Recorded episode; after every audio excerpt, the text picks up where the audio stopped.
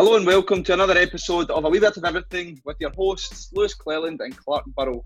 On the podcast where we interview athletes, teachers and occasionally share the odd story or two from our own experiences. This week we are absolutely delighted to welcome another very special guest onto the show. This week, A Wee Bit of Everything are delighted to welcome Dr Andy Dalziell onto the show. Andy is a consultant in bilateral integration and also a neurodevelopment practitioner who helps infants, children and young adults to achieve their very best every day. Andy is renowned for his expert knowledge in using the B M T pedagogy, and he will explain the hows and why behind this model today. We are both really looking forward to this one, therefore I think it's about time we get Andy onto the show.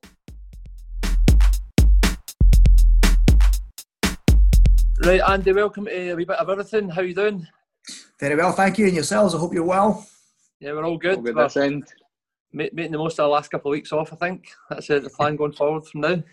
Nice. Thanks a lot, thanks a lot for joining us today and uh, sharing your experience of the B M T approach to teaching P E. It's so, a joy to be here. Great. So diving right into it then, can you tell us and the listeners a little background information on your career to date? Yeah, um, I'm going to make the short version for you because there is a longer version. Um, obviously graduated as a teacher of physical education and stuff like that. Uh, spent a bit of time in the States. Uh, spent five years teaching at University of Glasgow. Um, after that, then worked in private clinical practice with a woman called Sheila Dobie um, from nineteen ninety-eight until two thousand two. And stuff like this. Uh, sorry, two thousand five. Uh, she then retired. Uh, I took over that with a, a kind of business partner, um, and that's what I've been working doing for however long it's been now. A long time now, to be fair. But um, that's my career. Um, educationally wise, uh, obviously graduated from P E College, um, then did a, a course with the International School of Neurodevelopment, uh, looking at pregnancy, birth, and circumstances, and primitive and postural reflexes. Did a course on Johansson sound therapy with Kjeld Johansson and Camilla Leslie, um, which is a special program that deals with kids with hearing and listening issues where they can't understand what's being said and stuff. Uh, did some visual training work uh, with the uh, behavioural optometrists and stuff to look at the visual system. Uh, did a sensory integration course uh, with uh, two therapists uh, in the States to become a sensory integration specialist. Obviously did the bilateral integration with Sheila years gone by and stuff like that, which I'm kind of renowned for now internationally, which is a big thing. Um, and then obviously did my M Ed with Open University and then started an MPhil at Strathclyde, which then transferred into PhD at the University of Edinburgh with Professor Annette Mutrie. So that's the kind of background uh, history, really. Sounds as if you've got a bit of specialism in a lot of areas then. From listening to yeah, it. I mean, I think it's something I've built up over years. I didn't do it all at once because I think that'd have been too much. But it's uh, it's bolting things on, I think, as you go. Uh, that's the way I've done it. Um, and there's still more I want to do, to be quite honest, and to keep getting sharper at what I do. So, yeah, it's it's, it's where I've kind of tried to bed things down for maybe three or four years, then added another bit on, because I think you've got to really become very good at one part before you can then add another bit on, in my opinion. That's how I've looked at it, certainly, and it's it worked very well. So, and it's good to have a full view of a kid, you know. Mm-hmm. I think that's good advice in itself, is get good at one thing, spend three or four years practising and refining your knowledge and your, your skill set before moving on to the next thing. That's good yeah. good advice in itself. Yeah, good. Um, so, can you tell us, obviously you do a lot of work in schools, trained staff. Um, I've been on your B M T staff tutor course as well, which I really thoroughly enjoyed. Um, so can you tell us and the listeners um, a wee bit more detail about the, the pedago- pedagogical model uh, for the B M T approach? Yeah, I mean, better movers than thinkers. I think it's important to give you a bit of a history as to where it all came from, because I think it makes the pedagogy better fit into teaching and learning. But it was really devised from three people. Uh, John French, who was a Q I O for North Lanarkshire, uh, with years of experience within the education sector, as well as a very high-profile coach from a sports perspective, both internationally and nationally. Uh, Thomas Downs, that everybody knows very well, obviously, who has a depth of experience in terms of teaching physical education at secondary school level, Shawlands Academy for years, uh, obviously generated and started Suragatse Volleyball Club, coached that, uh, and then became the Scottish coach and then the British developmental coach for the Olympic Games, a very, very astute, very clever, very capable coach. I would say it's very hard to find somebody in the U K who's better than him in terms of coaching. So he brought a real element of the sport and performance part to, um, to B M T. Um, so John kind of brought the educational understanding of policies and practices. Tommy brought the kind of sport performance, elite level kind of side of things. And I brought the kind of science, if you want to call it that, from a, a kind of child development, cognitive development perspective, physical development. And those three threads came, to, came together and generated B M T. It kind of stemmed from us trying little bits as part of uh, the national volleyball team. Uh, I was I was involved in coaching those for uh, the men's and the women's for a n- number of years. We had little bits that we were trying out and noticing that there were quite a few changes being made and some really nice, interesting progress being made. But then we started to put little pilot projects together in schools in North Lanarkshire through John French's connections, and the feedback we kept getting anecdotally was really positive. And so we thought, you know, we, we probably need to look a bit further into this. And then it kind of grew arms and legs, and we realised that it needed an academic study behind it to kind of support its efficacy. And we kind of got in touch with Suzanne Hargreaves at Education Scotland, then Annette Mutrie, um, at that point, University of Strathclyde, before transferring to University of Edinburgh. And, and the whole academic study and the, the form of it all started to take more shape from a more formal perspective. But over that whole generation, the pedagogy's kind of held itself quite stable the whole time, um, where we've kind of recognised that physical education is a fantastic subject. The way that it was being taught in Scotland was fantastic. Um, lots of great teaching going on, lots of great learning going on.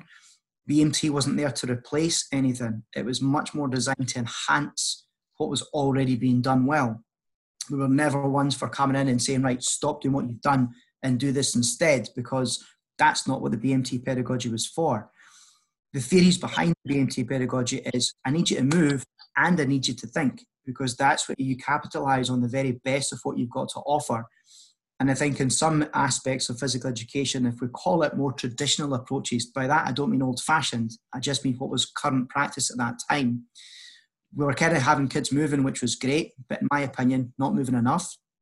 We were having kids thinking, but not thinking enough. There was more time teachers talking and less time kids actually learning. And so we wanted to just try and address those kind of main issues. But we needed to form a pedagogy that allowed teachers to make that shift. So we kind of devised B M T around that, where the idea was uh, to try and shift teachers' focus more on getting kids moving more uh, and, and being listening less, if that makes sense, so less teacher. Now, we designed it originally to fit the whole of the curriculum from early level through to fourth level. But at the time, B M T really kind of came to fruition. Nat five had just kind of knocked on the door of secondary departments as well. And I think I remember having a meeting with Suzanne, Tommy, John and myself, and we thought, this is too much to kind of then try to put into the secondaries, because the secondary departments have been bombarded by national fives. And we just think it was a bit unfair to kind of really go wholeheartedly at them. And we recognised that one of the gaps in the market, if you want to call it that, was in primary level and stuff, where obviously the P E specialists are much more reduced in primary schools compared to years gone by. And the classroom teachers have got twelve curricular areas to worry about. Mm-hmm. They don't get a great deal of time spent on how to teach P E. And so we recognised actually we could have more of an influence positively there, which hopefully then has a knock-on effect long-term to the secondary school level. So then we kind of went into the, the primary schools and, and recognised that actually primary classroom teachers are enormously talented teachers, like phenomenal skill level. Very, very good ob- observational skills, um, very, very good pedagogical skills in general. So it's a really good market and a really good uh, environment to capture the B M T pedagogy and really take it to, to, to town. So we kind of recognised that they didn't want to learn all the rules of the different sports, all the different skills of different sports. It was just too much. Uh, and as much as dodgeball's nice for activity, it's not a learning situation that we can kind of really capitalise on. So we need more.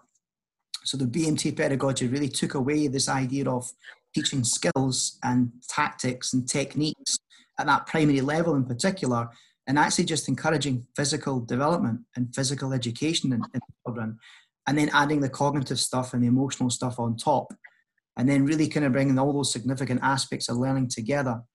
So the B M T pedagogy is very much a case of, I'm going to teach you to move, and then I'm going to teach you to move in a whole variety of different ways. And as we're doing that, I'm going to layer on top of that your ability to have to think about why you're moving and what you're moving and where you're moving to. And then I'm going to really try to touch on your executive function skills and enhance and sharpen them up at the same time. And then make sure that you're engaged in that learning process during that whole time.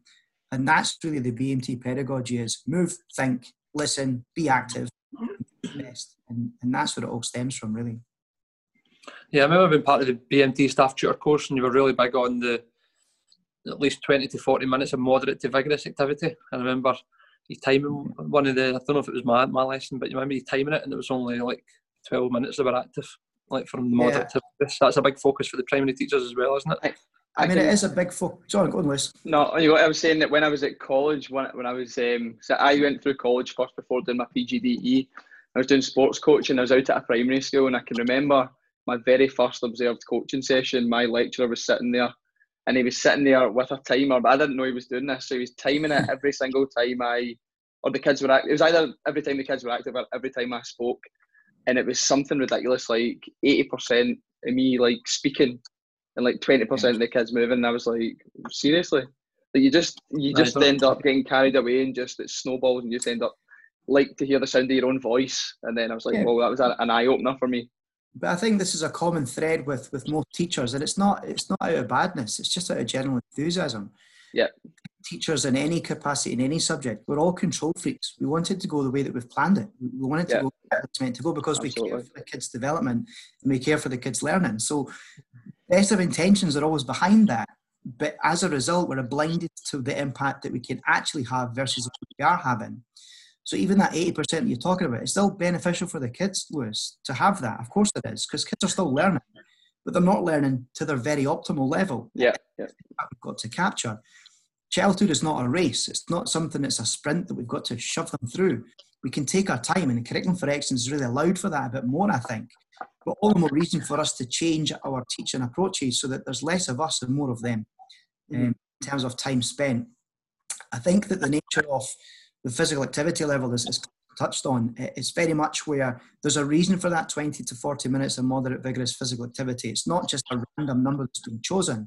There's a research and a science behind it that shows that actually that's when you raise the cardiovascular system, the aerobic threshold high enough to really tap into these cognitive reserves that we can access for learning and, and progressing in our lives. So if we know that, we need to then facilitate that in physical education. It's a primary subject that really allows for that, that opportunity to kind of take place. If we're doing that twice a week with the primary kids and the two periods that we get in secondary school, then we're optimising activity levels, which is great. But if that's the case, why don't we just stick forty treadmills in a gym hall and get them to go out to forty minutes? Yeah. Because it's not that simple. Once you've woken those cognitive reserves up and accessed them, you've got to then make them use them. And this is where the mm-hmm. thing part's got to be really kind of layered on top. And teachers are great at making kids do what they want them to do, but not making kids think about how to do it for themselves and how they can mm-hmm. improve and make decisions and so on. There has been a shift in Scotland for sure over the years I've been involved, and teachers are much more on top of that now than they've ever been before. But I still think there's still mm-hmm. teacher talk and not enough of kids doing. I still think that's something we've still got to turn around a little bit more than we have done for all the obvious reasons. But even the nature of how we deliver it has to change. So kids don't have to stop to hear instructions. Kids can keep moving whilst we're giving instructions. And that's mm-hmm. the thing with the B M T pedagogy is to do what Tommy's always called walk and talk teaching, you know, as opposed to stop everybody, give an instruction, demonstrate it sixty times, and then get the kids going. Mm-hmm. And I think the downside of that is you spend more time as a teacher trying to manage misbehaviour than actually the kids being involved in learning. Whereas if you keep the lesson going, the misbehaviour is less likely to happen yeah. often or have as much of an impact on the others. Mm. Yeah, you were big on as well, because I can remember you came into my school, I don't know if you can remember, it was, I think it was two years ago in St Andrews in Kirkcaldy, and it was some of the primary clusters were there and a few of the P E staff were there, and um, you're big on like saying one instruction, saying an instruction once.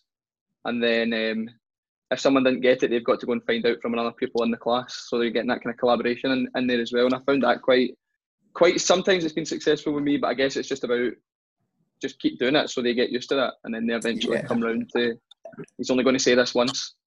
I agree. I mean, I think as much as the, um, the teaching approach needs to change, and it definitely takes time for teachers to change habits. There's no question about that. And it, and it does, yeah. t- it's not a race being a teacher either. Like childhood's not a race. But if we're teaching in a different way and we come at it from a different approach, we've also got to give the learners a different way of learning, and they've got to adapt and have time to, to get used to that new way of learning too. Now, the theory behind giving the instruction once is two things. One, it's to reduce the amount of time the teachers talk, as we've mentioned earlier, but also it's to make kids actively listen, so they're actually concentrating, attending, and picking up on the information that they need to progress their learning. So it isn't just about reducing teacher talk, it's also about making kids more responsible for their learning and more involved in their learning and more in charge of their learning. Um, I mean, my habit when I was a teacher, I'd say okay at the end of every sentence. Yeah, I know the feeling. Wow, if I put all these okays together, it'd probably make up five minutes of every lesson. Um, so even changing that for me has been very difficult. Um, and stuff over the years, but I mean, I've kind of hopefully I've mastered it by by now, to be fair. um, it, it does take a bit of time for teachers to change habits, but as long as they understand the theory as to why they're changing it, and they look for the, the positive influence it has, then teachers are on board and they're happy to try and engage in that change. So I suppose for the teachers listening then, Andy, um, you spoke a bit about optimal learning there and how the executive functions help to achieve that, this optimal learning, so learning's more consistent and effective. Can you tell, um, can you tell us a bit more then about the, the executive functions and how they kind of impact the motivation and engagement within within the lessons? Yeah, I mean, executive function skills are the highest level of cognitive ability that human beings have, and there's a whole plethora of executive functions that exist. But in terms of the, the kind of cognitive neuroscience research that's available at this moment, there's, there's what's called the hot six of executive function skills. Uh, there's not a hierarchy to them. So when I list them for you, it's not like this comes first, followed by this second. They kind of all come together, really, and they all relate to one another. But in terms of the top six, we've got focus of attention being one of them, inhibition control being two, working memory being three, cognitive flexibility being four, planning being five, and goal-directed behaviour being six. Um, and like I say, they're not isolating from each other. They're not individual in the sense that you can't just pull one out, do something and stick it back in and, and hold mm-hmm. it together. They all function at the same time, but you might prioritise areas that you're trying to enhance within your lessons. So whenever I plan a P E lesson, I've always got, for example, maybe two, maximum of three significant aspects of learning that I'm going to focus on. So for example, I might take two from physical competencies and one from personal development. And there's my three for that lesson or for a number of lessons that I'm going to work on. But then underneath that, I've got one or two executive function skills that I'm going to enhance during that time as well. And that's how it all kind of dovetails together when I plan a P E lesson. That, that's how I do it. But the executive function skills, they just sharpen up your performance. And really what executive function skills allow for is for human beings to do something called self-regulation, which is a fancy word for saying, you just behave yourself, you manage yourself, you be responsible, you take uh, aware, cognizance and awareness of what's going on around you, and you act as responsibly as you can and as best you can. Um, I spend every single working day trying to inspire kids to be the best that they can be, not to be the best, but to be their best. And in order to achieve that, even as adults, we have to have good executive function skills. So they really serve a very high proportion of tools that allow kids to engage in the learning process, to stay engaged in the learning pro- process, and therefore benefit from that learning process. Um, there are two kind of key authors that I'd encourage your listeners to, to kind of read on that, Adele Diamond being one of them, and a guy called Philip Tomoparowski uh, would be the two big advocates I would I would encourage people to read. They're very, very high on executive functions in terms of research in the world. I would say they're world leading at this moment in time. Fantastic. Right, Andy, how do you see schools dealing with the challenges facing them at the moment with the whole COVID situation then? Yeah, I mean, I think it is. We live in very interesting times, guys. There's no two ways about that. Um, I think I've, I've probably got two answers to the question. I think my one, one answer is probably an, an element of personal answer in the sense that just crack on and do what we've always done. I think this idea of social distancing and P E and stuff like this, Uh, I, I don't see the theory behind it. I don't understand the logic behind it. I think it's uh, misadvice from the government. Um, I actually think kids are desperate to get back together again. But I think um, like there are anxieties going into lockdown, and I think there are bigger anxieties coming out of lockdown. And I think what physical education and subjects like drama uh, and art as well, for example, and music, I think these subjects, they allow for kids to come together in a really supportive kind of way, and they allow for that reintegration of socialisation amongst kids. I think that when it comes to playgrounds and stuff like this, kids are going to mingle because it's what kids do and they need mm-hmm. for their mental health and well-being. So my personal view is for schools to forget about social distancing and physical education and crack on and do what we've always done, which we do very, very well in this country. For a guy who travels around the world, we are, in my opinion, probably leading edge in terms of physical education in many ways. So for us to kind of try to restrict that impact for the kids' health and well-being, I think is a silly approach. Now, that's a personal level and stuff. Yeah. At a professional level, I'm fully aware that teachers have got to take cognizance of government guidelines. Uh, and I understand that there is the safety of teachers to be aware of as much as there is the safety of kids. So I fully appreciate and respect that. But again, I think that for teachers, it's all about planning and being as prepared as you can possibly be. Um, Johnny Pemans produced some great videos from Glasgow's P PAS section about how to actually have grids and squares within a gym. Kids can access equipment, use equipment within their square, how they get into their square, how they come out of their square, and he's shown some really great examples of how to achieve that. Um, so if anybody's kind of listening and they're keen to kind of find out some more information, I'd strongly encourage them to have a look at Johnny Pemman's Twitter uh, page.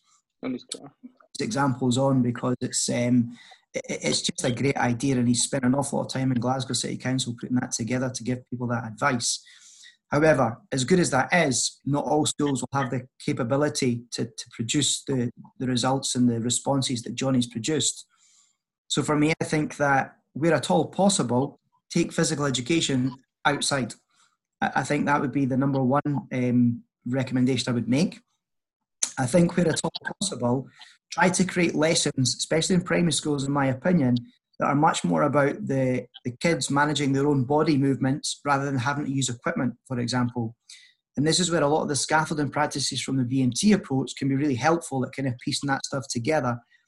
I think we have to recognise that P E is going to not quite have the same look, from, I think, for a period of time until things are a bit more relaxed.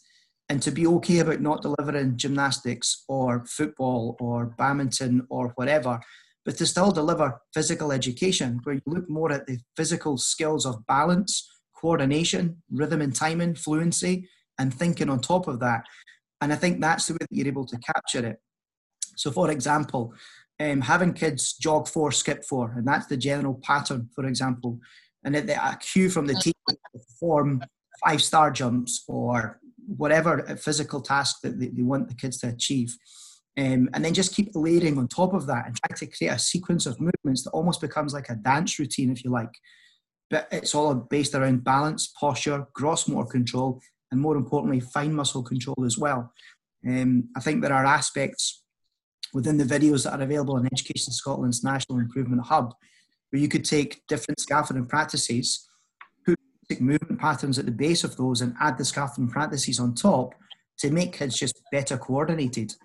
And I think it allows for the social spatial, you know, social distancing to be facilitated, even in the gym hall.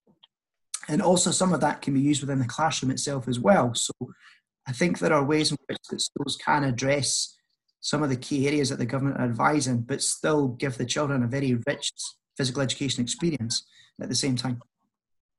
Yeah, I think you made some good points there. And I think another challenge, I guess, that is...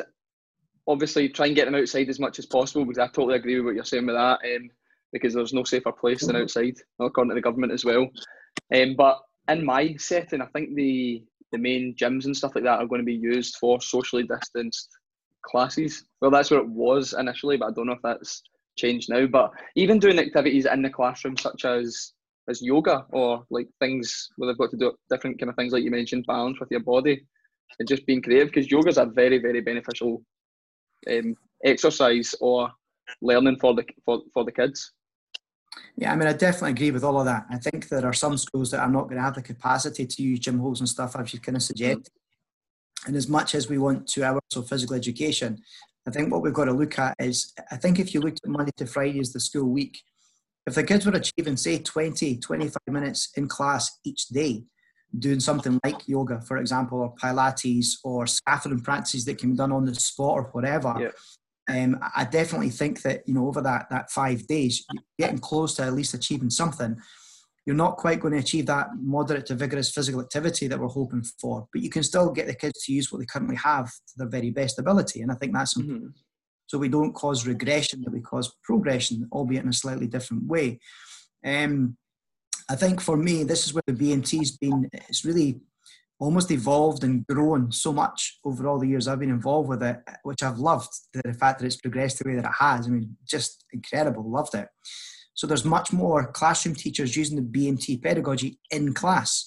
So not just as an approach to physical education, but as an approach to learning and teaching across the whole curriculum. Where that's been done well, the impact on the kids' learning is unbelievable. I mean, exceptional. I think a big shout out needs to go to a woman called Margaret McSporrin, who's a classroom teacher up at Dallantover Primary School in Campbelltown in Argyll and Bute, uh, and worked an awful lot with Margaret over a lot of years now. Uh, and the way that she has her B M T used in classroom as well as her physical education lessons, I doubt there's a teacher in Scotland that's not doing it as well as her, quite frankly, across the board. But the impact on her primary ones going into primary two is massive. The writing's much better, the reading's much better, their attention levels are high, their listening skills are good, their memory's fantastic, their sequencing skills are on play. They're just so on top of their game. They are streets ahead when it comes to that transition to primary two, because they've had a whole year of B M T across the whole school. And it's not like Margaret's doing that and not doing other things at the same time. Of course, yeah. she's our general teaching and, and our general kind of theories and her own philosophy and stuff, as well as the school's ethos and stuff too. She's just delivering it through that B M T approach. Um, so I think that there's an awful lot of stuff that in schools such as yourselves, where maybe the facilities of F E or P E are being used for something else, you can still bring some of that stuff into the classroom. And I think if you do a bit of it every day, I think you'll gain an awful lot as a result for the kids. Yeah, and I think it yeah, just think- gives an opportunity. On you go, Clark.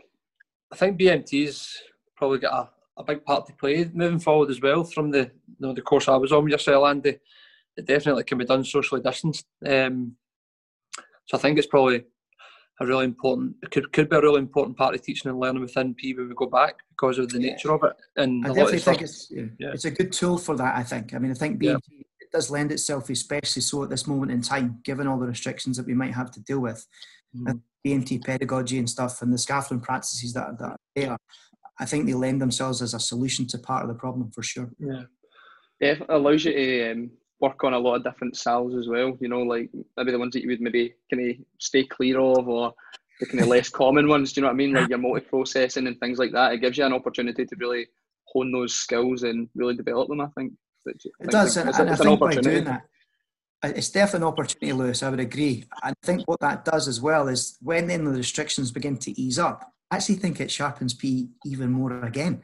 I think it gives us a real chance to look at some things that they might not otherwise look at. I think you're absolutely right. I think it's a really good observation to make. But imagine if we sharpened that up and then the restrictions are eased, how good would physical education then look? The end of that could be something just, wow, just, yeah. you know, so exciting times for sure. So Andy, see when you spoke about the the teacher in Argyll and Bute, um, you, you said that there was, a lot of prog- there was a lot of progress made within the writing and stuff.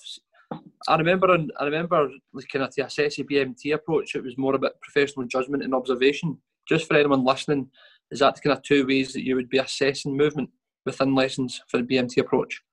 I think the way that you want to assess movement from a B M T approach can can take many different forms depending on what it is that you're trying to achieve. Um, and certainly where I've been involved with lots of other teachers who have decided to do either a master's degree or just action research for their own professional development, and they've wanted to look at B M T. And so they've come to me for advice of how do you, how do you make the study happen? How, what does it look like? What do you evaluate and so on? I think for me, it, it's very much around aspects such as their physical competencies. So how good is their balance? How good is their gross motor control? How good is their fine muscle control? Those three particular areas. You could argue postural control on there as well, but for me, I think balance, gross motor, and fine motor are the three key areas. I think that we look at things like memory ca- capacity, and on top of that, sequencing skills that give you that idea of cognitive ability, as well as inhibition skills. And those are probably the big five areas. So if I list them again for your listeners, balance, gross motor control, fine motor control, memory and inhibition skills. I think those five areas are a really nice way to evaluate a kid's tools for learning that covers across school and outside of school into the wider community, which is an important link that must be made, in my opinion. You can look at performance in terms of what's produced in a variety of ways by the kids, um, what their learning behaviours are like during lessons. You sit and take a five-minute, ten-minute observation of two or three kids and how much time have they spent on task versus off task. You can evaluate yourself in terms of record your lesson, how much time is spent you talking, them doing. Mm-hmm. Evaluate things like what spatial awareness are the kids more likely to produce now? What's the observational part? If you record the lesson and watch it back, and you look at, you know, Clark and Lewis and Andy as your three kids and how they manage the lesson, have they progressed forwards? That's another way that you can observe the impact that that's having. Um, you can do physical testing. You can test the kids on a one-leg stand, balance test, and say how many seconds can you keep it for? And then later on in the term, try it again and see if it's getting better. I think there are very simple ways to do it. There's very, very complex ways to do it. It just really depends on what you're trying to achieve and why you're doing it. I suppose you said earlier about the, the anecdotal evidence, it was you could also evaluate the kids, uh, sorry, get the pupils to self-evaluate as well and how yeah, they I mean, find the lesson. Yeah, I mean, I think that um, it's one part in the PhD study that, that was done uh, and stuff. It didn't just take the, the quantitative data, but there was a qualitative part of how the kids experienced B M T as well as the teachers themselves. Mm-hmm. Actually, that was really interesting. It was kind of uh, good to see how much they... they really enjoyed the change in delivering in terms of physical education, and the feedback from the kids was amazing, actually. So yeah, there is the anecdotal part, but even the anecdotal part can be collected formally if it's if it needs to be done that way, you know. Yep. Right, Andy. Lastly, then, we are interested to know, in your opinion, what makes a high-quality teacher. What makes a high-quality teacher? Yeah, put me on the spot there. Uh, I think I think if we say teacher in general, because to be honest with you, I don't delineate between a P E teacher and a classroom teacher. I think a teacher is an all-encompassing thing. I don't see P E teachers being any different than an art teacher, frankly. I just think the context and environment's different, but not the skills. So what makes a good high-quality teacher? Uh, first and foremost, one that's fully prepared, um, that tries to cover plan A to Z and has different ideas along the way, because no one lesson's going to go in a straight line. I think a high-quality teacher has great eyes and superb ears to really pay attention to the learners, to actually respond to what their needs are, not to what you've planned their needs to be. Um, I think that one who can think on the spot, who can respond to the kids in front of them, uh, I think is really important.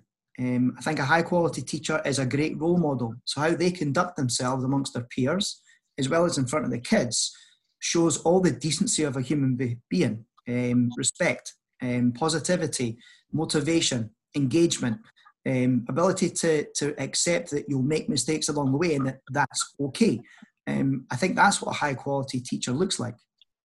I think a quality teacher is one who is willing to observe other teachers and learn from other teachers, both younger, inexperienced and more experienced than themselves.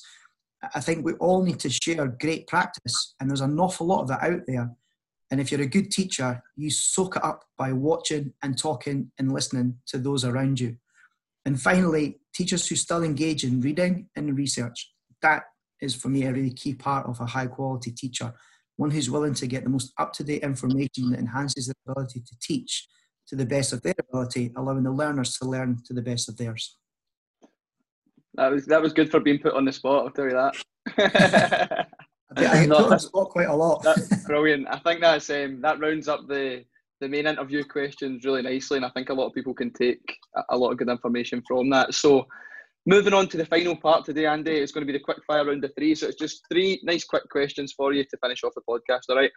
Sure. So number one, if you could have a giant billboard, you say you travel all over the world, so it could be anywhere in the world or in your hometown, what would it say on it? Uh, it would probably say, be more physically active to save people and save lives. Brilliant. Number two, what book or books have had the greatest influence on your life? Uh, I would say that um, there's a lot of books have had uh, an influence on me. People have had more of an influence than books, I'd like to stress. Um, so I would say that in terms of books, um, How the Body Shapes the Mind by Sean Gallagher from two thousand five. The Out of Sync Child from Carol Stock Kranowitz. I'd say Cognitive Development, The Learning Brain by Usha Goswami. Uh, and I would say that actual the manual from the bilateral integration course that Sheila Dobie wrote, those would be probably the, the biggest influence on my current practice and my current teaching. On top of that, finally, a book by a guy called John Holt from nineteen sixty-three called How Children Fail, uh, which I think is a very, very good read as well. Brilliant. Number three then, final one. What advice would you give to a student teacher about to enter the working world, or what advice should they ignore? Um, I don't think they should ignore any advice. I think they should filter advice first and foremost. Um, and in terms of what should they do, first of all, any time that you're not teaching, don't sit down and do paperwork. Go and sit and observe other teachers teaching. I think for a student teacher, that is gold dust. That's worth much more than any book or anything that they'll ever read. Second thing, don't be afraid to ask experienced teachers questions uh, in terms of why did they do it that way? Why did they not do it a different way? What was their thinking behind it all? How did they prepare and plan? I think asking questions and observing lessons is your best way as a student teacher or a new teacher to really get embedded into the profession and to, to really get the most out of what you're capable of. And lastly, listen to the kids. Pay attention to what the kids are doing and pay attention to what they're saying about your teaching and about your lessons, because they're the best advocates of whether you're good at your job or not. So those would be the three bits of advice I would offer student teachers. Brilliant. I think that um, rounds up the podcast very nicely. A lot of great information in there. And I just want to say thanks very much for coming on to do this with us today. We really appreciate your time. Well, listen, um, it's, uh, it's a pleasure. I think, these, uh, I think these podcasts are great, guys. I think you're doing something really special for, for teachers around the world, let alone in Scotland alone. But I think they're very useful things. So hopefully you'll continue to do more of the two of you, because they're, they're really helpful.